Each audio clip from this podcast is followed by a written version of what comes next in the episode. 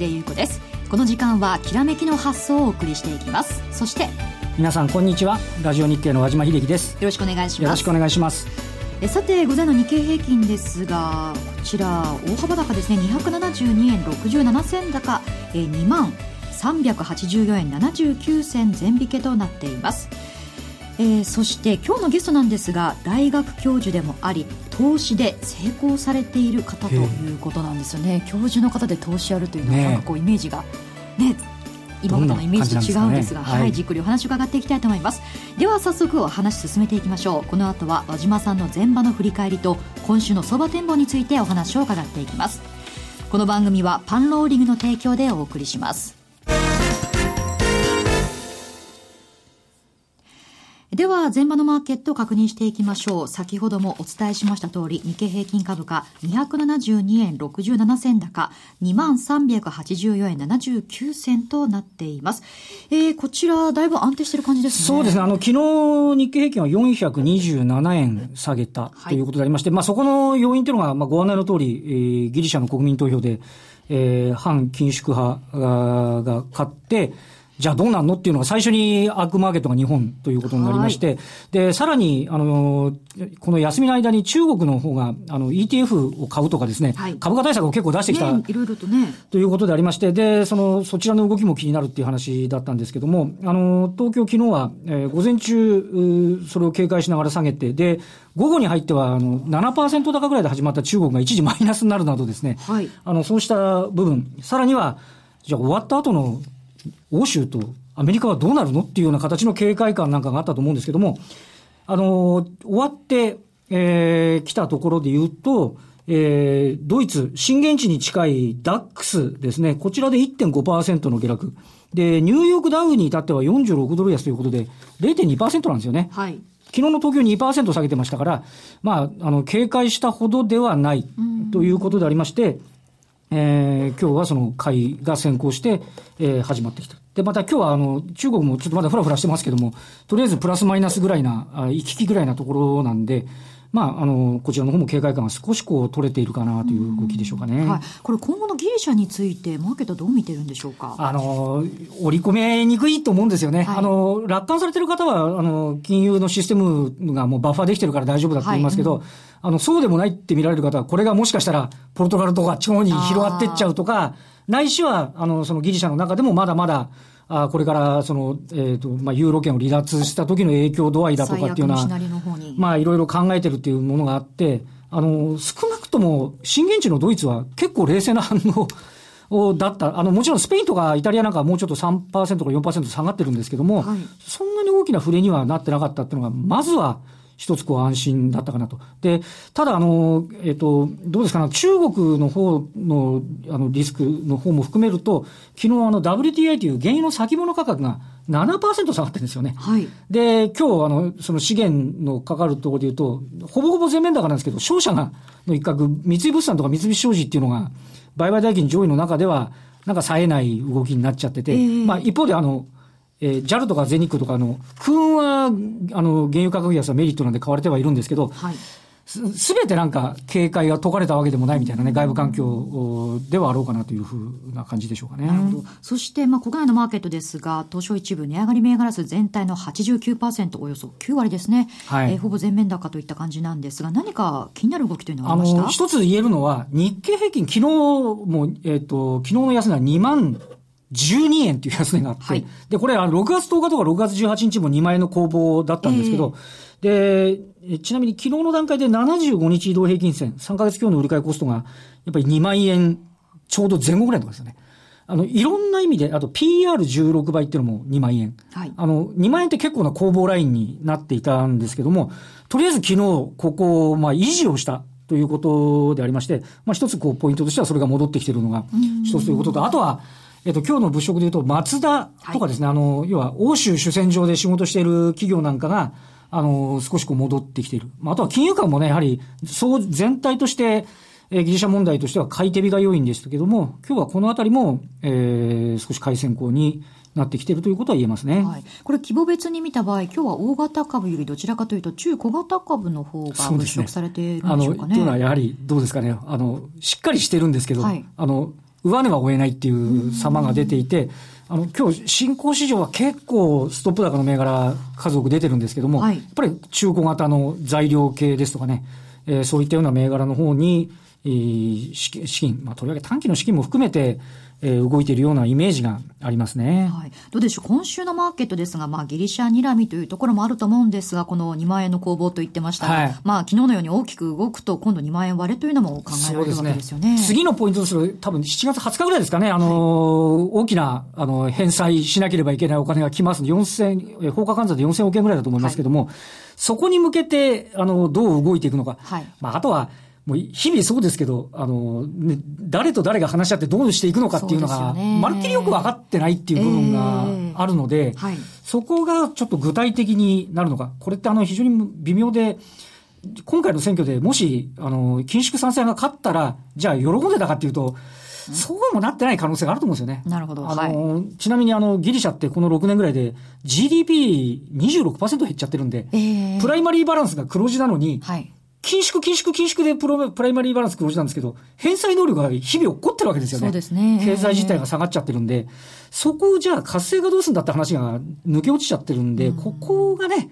まあ、なかなかこれから返してもらうだけの体力つけてもらうっていうのも、そうですよね。課題にはなってくるんじゃないかと思うんですけどね。まあ、観光が主流の国で、このね、はい、いいシーズンにこれだけ不安定だと観光客もね、行かなくなりますからね。行かなくなっちゃって、実際今も減っちゃってますもんね。はいね、まあ、やはりこういう時期にね、なんかこう、またストとかね、デモとかなんかあるのかなと思うとね、なかなか行けないですもんね。行きにくいですよね。はい。まあ、これどちらかというと、まあ、リスク要因の方が多いかと思うんですが、上がる要因というのは何かないそうですね。あの、これが小康状態でいけば、日本的に言うと、とりあえず2万円がファンダメンタルで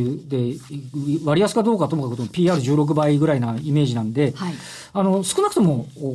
横ばいであれば、先ほどの小型株ではないですが、はい、何かをテーマを物色するとかっていう話にはなっていけると思うので、まずはね、あの、中国も含めて、あの、市場が安定そうですね。あと、アテネがいつ開くか、あの、一応なんか9日っぽい感じみたいですけど、はい、銀行のなんか延長しちゃってるみたいなんで、えー、あの、いつになるか分かんない部分もあるんですが、アテネが開いて落ち着くかどうかっていうのが、ね。一つポイントなんじゃないでしょうかね。はい。まあ大きく下げないことを願いたいと思いますね。全くですね。はい。七夕ですからね。そうですね。願っていきたいと思います。はい、えでは、この後ですね、今日のゲストをお招きしていきます。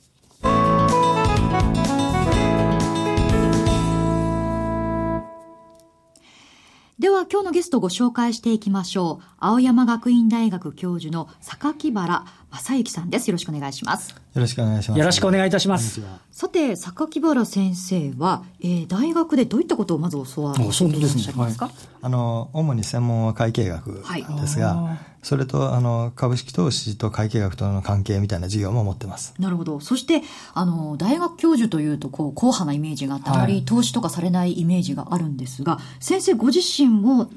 投資をされて本も出されたということなんですね。あの株式投資に関するあの本なんですが、はい、タイトルはお金持ちになるための本っていうちょっと過激というかストレートなタイトルなんですけども、はい、あのその本の中で、まあ、お金持ちになるにはどういうふうに考えたらいいのかということとそれからそのために株式投資で資産運用していきましょうと。いうことでそのノウハウについて書いた本を出しました。なるほど。あの率直に申し上げたいんですが、はい経済学者というものは、総じてあまりお金持ちにならないというイメージがあるんですが。それはまあ昔のイメージかなと思いまして、まあ人にもよりますけれども、はい、あの実直に真面目にお金に興味がないという方は、あの、お金持ちじゃない方も見えるかもしれません。としてね。はい。ですけど、あの、そうでもない人も多いと思いますし、はい。私は少なくとも、あの、お金持ちではないことはないという。あ、そうですか。富裕層の分野に入るということなんですね。まあ、ギリギリそうかな。はい。でも先生のようになるためにということでお話を伺っていきたいんですが、この本の中でどういったものを主流に書かれてるんですか？あの、まず第一部ではですね、その、お金持ちになるにはどうしたらいいかということで、はい、まあ、あの、本業の仕事を頑張りましょうと、はい、これも当たり前のことなんですけど、はい、本業を頑張ってそれと副業も何か自分の得意技を生かして副業をやりましょうということをお勧めしていま本業も例えばサラリーマンだとしたら、なんか副業で何かちょっとビジネスするとか、はい。ね、アフィリエイト広告でも、はい、何でもいいとい。うことなんですね。はい。で、その本業で稼いだ分で、あの、割と裕福に暮らしましょうと。がん頑張って稼いで裕福に暮らす。で、副業で稼いだ分は使わずに、これを株式投資の資金にするんですね。で、それを株式投資で運用して増やしていくと。はい、そうすると、保有資産も増えていく。お金持ちの定義っていうのは、あの、稼いでる人だと思いがちなんですね。年収が高い人はお金持ちって思われるそうですけど、はい、その本に書いたんですが、たくさん稼いでもたくさん使ってる人はお金持ちじゃないんですよ。お金持ちに見える人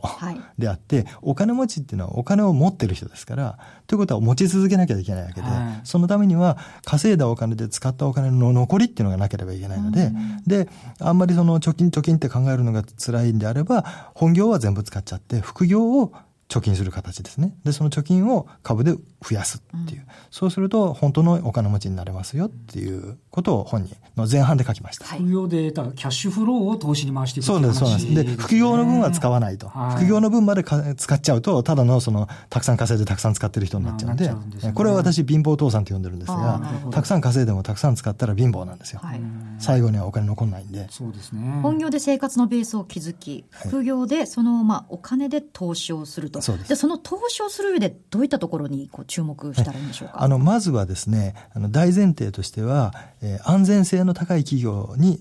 絞り込むんですね。はい、なので、スクリーニングの方法としては、まず東証一部に絞ります。はい、で、これは堅実な企業ということで。はい、それで、えー、BPS っていうの、あの、一株当たり純資産ですけどね、BPS が、えー、1250円以上、これは私の研究で、その基準ぐらいがある、その基準をクリアしてると、割と、あの財務的に安全であるという、はい、それともう一つが、えー、自己資本比率、これも60%以上っていうのは非常に堅実なので、はい、自己資本比率と BPS でスクリーニングをかけます。うん、でなおかつ、えー、自己資本比率と BPS の掛け算した数字が1125っていうのが一つの基準になってるんですが、はい、1125です。はい、これは 1500×75 なんですけども、これで1125っていうのが出まして、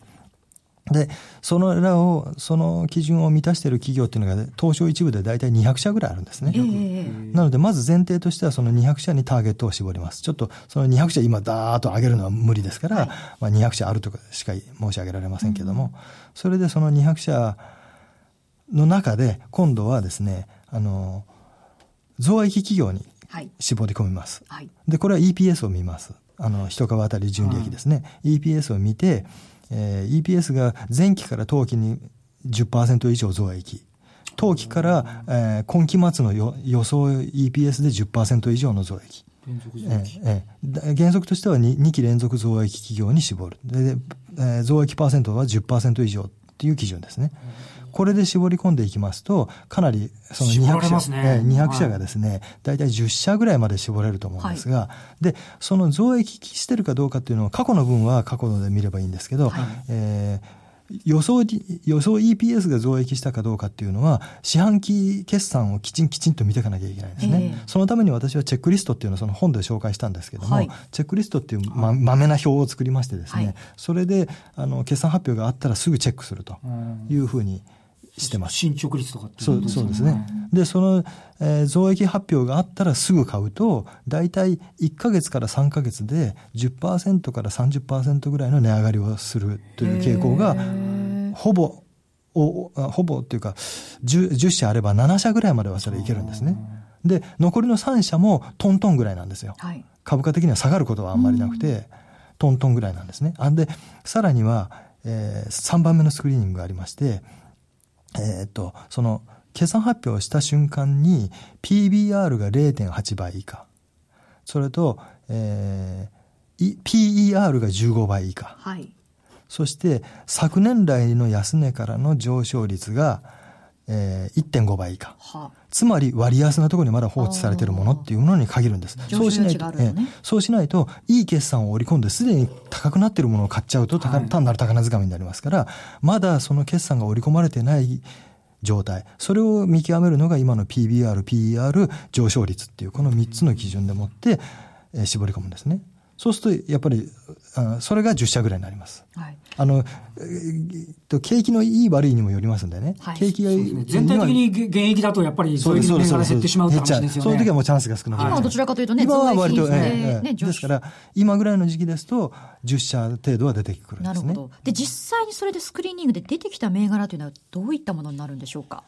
えっ、と、例えば、えー、もう、あの、この間の5月の決算発表の時のものなので、決算、3月の本決算なので、もう、もう2か月ぐらい経っちゃったんですけれども、えっと、8150の三振電機っていうのとか、7885の高野、から9932の、えー、杉本商事ですね。そのあたりがその増益企業だったので、それらは決算発表後から株価がやっぱり10%から20%ぐらい上がってます。はい、なので、もうそれが今、その今言った3つが買いだということではなくて、もう上がっちゃったので、はい、これからまだ上がるかどうかというようなところで妙味があるんですけど、はい、えー、本当のチャンスっていうのは、この7月に第一四半期発表があります。えー、10月にもあります。これからの四半期発表があるごとに、はい、その先ほど申し上げた基準、つまり、えー、EPS が10%以上の増益を発表したかどうか、それでかつ割安なところにあるか。これの基準を満たしたものを買っていけば、それがチャンスなんですね。なので、今どれですかって言われても分かりません。はい、それ出た時によりますので。はい、これ非常に興味深いのは、あの、今のスクリーンをこう、あの、頭の中で考えてたら、BPS で1250円とか、あの自己資本比率6割って、結構ど、でっかい会社が入ってくるのかなと思ったら、意外に中古型のところにやってくるってことなんですね。あの大企業も入ってもきますけども、はい、中古型が多いです。で、あんまり小型のやつは、あの出来高が、売買高が少ないので、でねはい、ちょっといまいちなんですけども。非常に興味深いそうです。あの、大企業からいろいろ入ってきます。あと私は、あの、えっ、ー、と、先ほどの基準以外に国際有料っていうのもあの基準を設けてまして、はい、えー、とこれはですねそれもこれも本には書いたんですが、えー、まずトピックスの、えー、コア30とラージ70、はい、この100社に絞って大前提としてこれに絞ります。でさらには、えー、と海外売上高が30%以上、はい、から1日の売買高が30億円以上。で自己資本比率が30%以上、えー、BPS が500円以上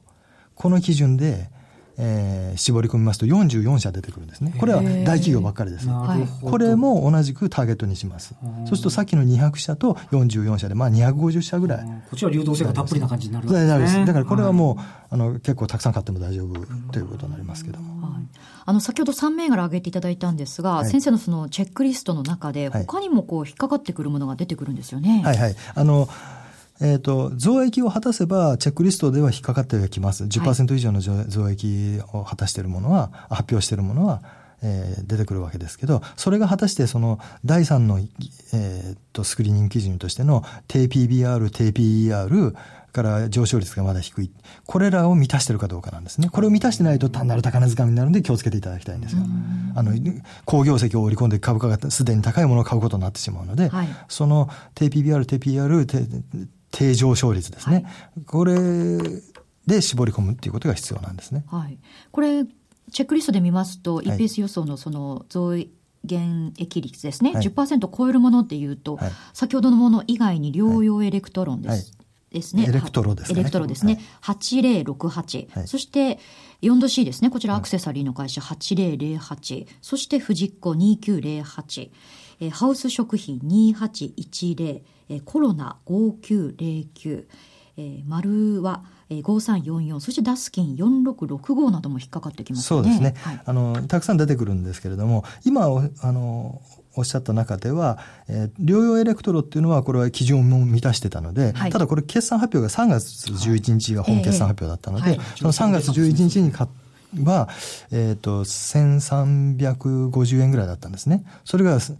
えー、2ヶ月で1650円、3ヶ月か。6月の下旬に1650円ぐらいまで300円ぐらい上がってますので、はい、このことを言ってるんですよ。あの、今、療養エレクトロが買いなんではなくて、3月に買いだったわけですね。はいはいはい、で、そんな過去のこと言うなよって思うかもしれませんが、3月に発表出てるんで、それをちゃんと見てれば1350円で買えましたよっていうことなんです。で、これは再現性があると思うので、これからの決算で出たものを買うと。うね、今申し上げた基準で買っていけば。直近だとね、12月末決算で6月末の中間期でもうそろそろね、出てきますね。昨日第一四半期もね、出てきます。はい、これ、はい、先生、あれ、ここまで至る、このスクリーニング条件にしようっていうふうにして、過程っていうのは、いろいろなことをこう試行錯誤されたんですか、ね、そうです。試行錯誤をいろいろやりましたし、はい、あのデータをものすごい膨大なデータを取って、どこ、どこが。その辺はやっぱ会計大学先生、そうそうそう。研究者の監視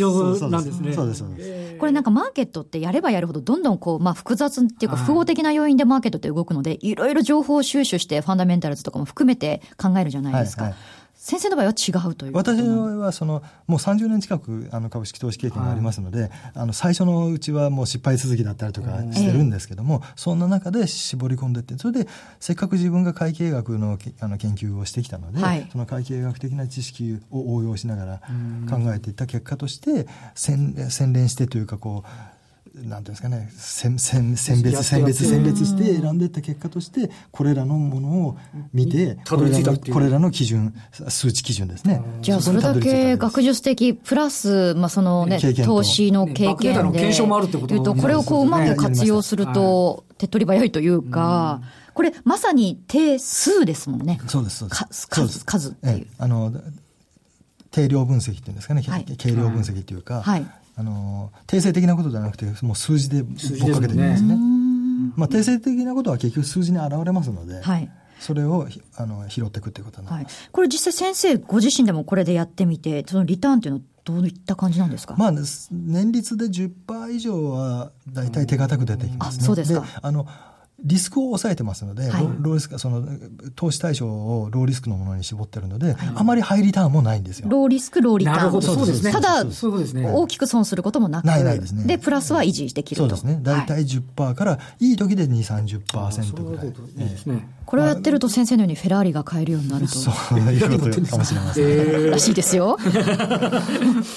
えー、でもね、これすごい参考になりますよね。ねいや、興味深いですここまで突き詰めてスクリーニングする人ってあんまり見たことないですよね。そうですよね。ね単純なのは結構いくつか見たことあるっていう感じがしますけどね。あの、先ほどの条件でいきますと、とにかく250社ぐらい出てくるので、はい、その中でご自身があの気に入ってる企業とか注目企業を例えば20社ぐらいですかね。なるほどね。このリストぐらいの感じで。今、業績いいから結構出てくるんで、そこからま絞り込みの作業が